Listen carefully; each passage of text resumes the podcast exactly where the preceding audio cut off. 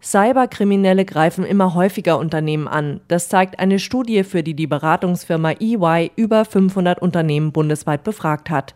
Demnach gab es bei fast jedem zweiten befragten Unternehmen in den vergangenen zwei Jahren Hinweise auf Cyberangriffe und Datenklau. Das sind etwas mehr als in der letzten Studie vor zwei Jahren. Jedes vierte Unternehmen ist sogar schon mehrfach attackiert worden. Laut EY haben die Angriffe gerade infolge der Corona-Pandemie zugenommen.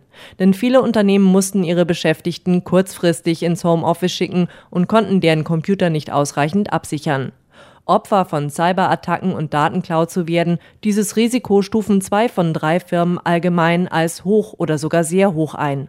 Vor allem fürchten sie organisierte Verbrecherbanden und Angriffe speziell aus China und Russland.